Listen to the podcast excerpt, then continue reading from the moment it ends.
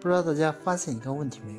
当年保罗在快船的时候，也喜欢带领自己的队友和裁判进行较劲，所以全联盟的媒体以及裁判都十分讨厌快船队，因为他们真的太烦了，总是每个球都和裁判较劲争论。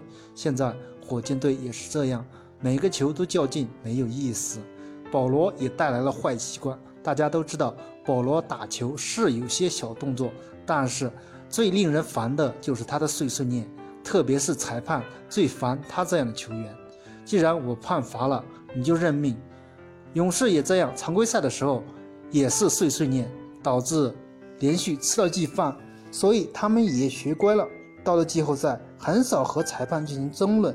如果一个球队心态失衡，往往和裁判的判罚以及争论有关系。无论裁判判罚如何，自己始终要保持清醒的头脑。为什么呢？因为勇士吃到过大亏，格林就是因为禁赛丢了一个总冠军，所以球队吃了大亏，所有人都记得。但是火箭不一样，火箭常规赛以寻求犯规著称，而到了季后赛，裁判不可能球球都判那么准。如果你真的想要犯规，请回常规赛、季后赛，身体的对抗还是比较强的。如果说犯规的话，那么库里大家可以看到，库里博得犯规是多么不容易。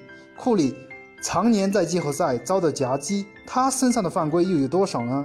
库里抱怨了吗？所以大家还是静静心，把战术练好，把配合打好。